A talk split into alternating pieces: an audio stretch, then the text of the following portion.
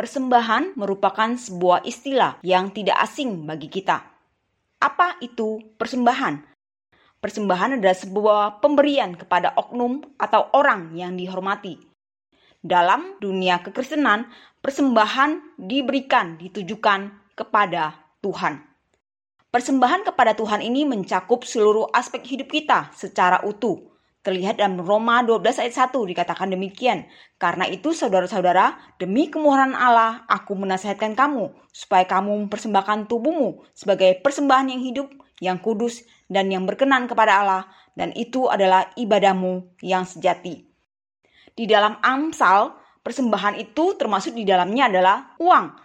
Dalam Amsal 3 ayat 9-10 dikatakan, di situ muliakanlah Tuhan dengan hartamu dan dengan hasil pertama dari segala penghasilanmu.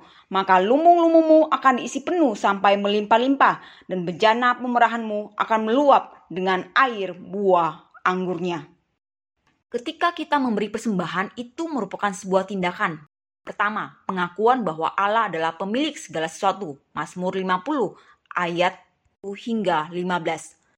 Kedua, pengakuan bahwa Allah adalah sumber dan pemberi berkat. Mazmur 18, Amsal 20, 22. Ketiga, ucapan syukur atas kebaikan Tuhan. Ulangan 16, ayat 16b hingga 17, Mazmur 50, ayat 14 dan 23. Ada beberapa jenis persembahan, salah satu yang akan kita bahas saat ini adalah persepuluhan. Semua milik kita adalah milik Tuhan yang dipercayakan kepada kita. Firman Tuhan mengajarkan kepada kita untuk mempersembahkan seluruh tubuh kita. Persepuluhan merupakan bagian dari persembahan ini. Tuhan dalam perjanjian lama memerintahkan umatnya untuk memberi 10% dari penghasilan kita.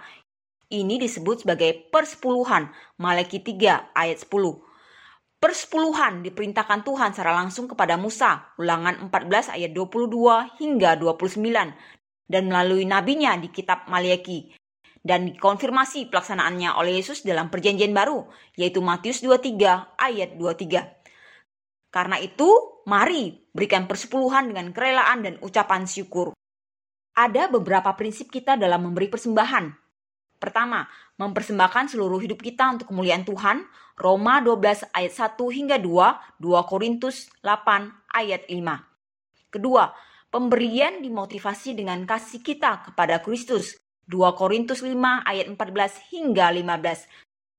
Ketiga, memberi persembahan harus berdasarkan dengan apa yang ada pada kita. 2 Korintus 8 ayat 12. Keempat, memberi persembahan harus dengan ucapan syukur. Mazmur 54 ayat 8.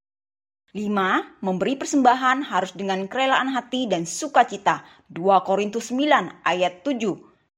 Enam, memberi persembahan harus dengan tulus hati. 1 Tawarik 29 ayat 9. Tujuh, memberi persembahan harus tanpa motivasi mencari penghargaan dari manusia.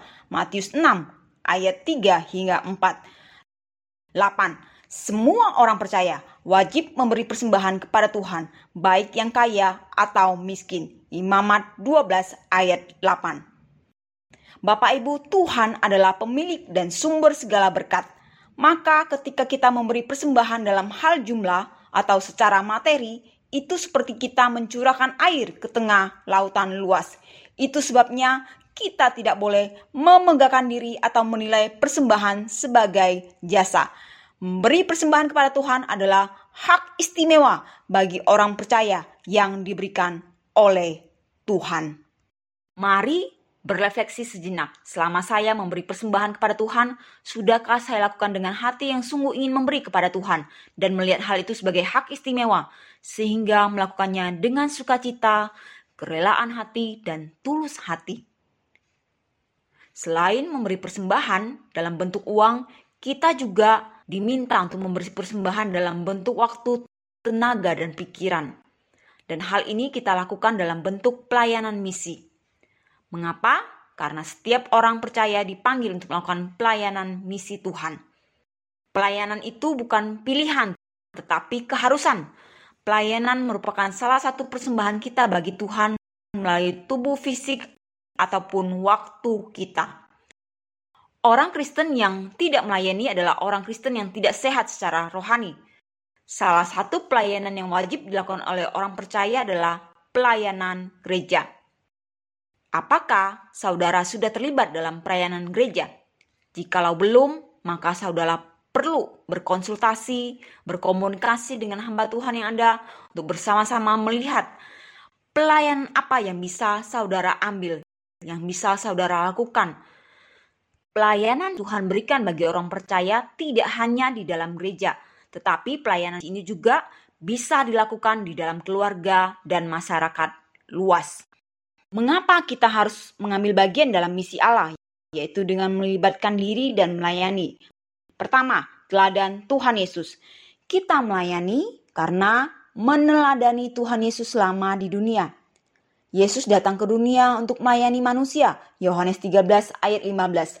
Di dalam melayani, Yesus memperhatikan kebutuhan manusia secara utuh, baik kebutuhan jasmani dan rohani. Ia memberi makan orang lapar, namun juga ia menyembuhkan orang sakit dan melepaskan orang dari belenggu roh jahat. Lukas 9 ayat 10 hingga 17, 9 ayat 6 dan 11, kemudian pasal 7 ayat 21. Yang kedua, kita melayani karena itulah tujuan penebusan dari Kristus. 2 Korintus 5 ayat 15. Kita melayani tidak hanya dalam lingkup orang percaya, namun juga kita dipanggil untuk menjadi terang dan garam dunia. Matius 5 ayat 13. Karena itu ingatlah, orang percaya dipanggil untuk menjalin relasi yang baik dengan orang yang tidak percaya sebagai terang dan garam dunia. Bagaimana langkah praktis yang bisa saya lakukan untuk melayani? Yang pertama, milikilah komitmen untuk memilih salah satu pelayanan dalam gereja. Kedua, lihatlah keperluan orang-orang yang Tuhan tempatkan di sekitar kita, baik itu keluarga, tetangga, atau saudara seiman. Setelah itu, pikirkan apa yang Tuhan ingin kita perbuat bagi mereka sebagai bentuk pelayanan misi kita kepada Tuhan. Lihat keperluan mereka, apakah itu keperluan dalam hal jasmani ataupun keperluan dalam hal kebutuhan rohani. Dua hal itu merupakan sebuah pelayanan yang penting, sama pentingnya di dalam kehidupan kita sebagai orang percaya, di dalam pelayanan misi Tuhan, seperti yang terlihat di dalam Kisah Para Rasul 6 ayat 1 maupun Matius 25 ayat 31 hingga 46. Karena itu, perhatikanlah dengan sungguh-sungguh dan kemudian kita pikirkan, kita gumulkan apa yang bisa kita perbuat bagi mereka sebagai bentuk pelayanan kita kepada Tuhan. Baik Bapak Ibu, sampai di sini pembelajaran kita tentang persembahan dan pelayanan misi bagi Tuhan. Biarlah pembelajaran ini boleh mengingatkan kita untuk mempersembahkan seluruh hidup kita, yaitu waktu, tenaga, pikiran, perasaan, maupun harta kita kepada Dia, yaitu Tuhan kita yang sudah memberikan nyawanya bagi kita. Amin.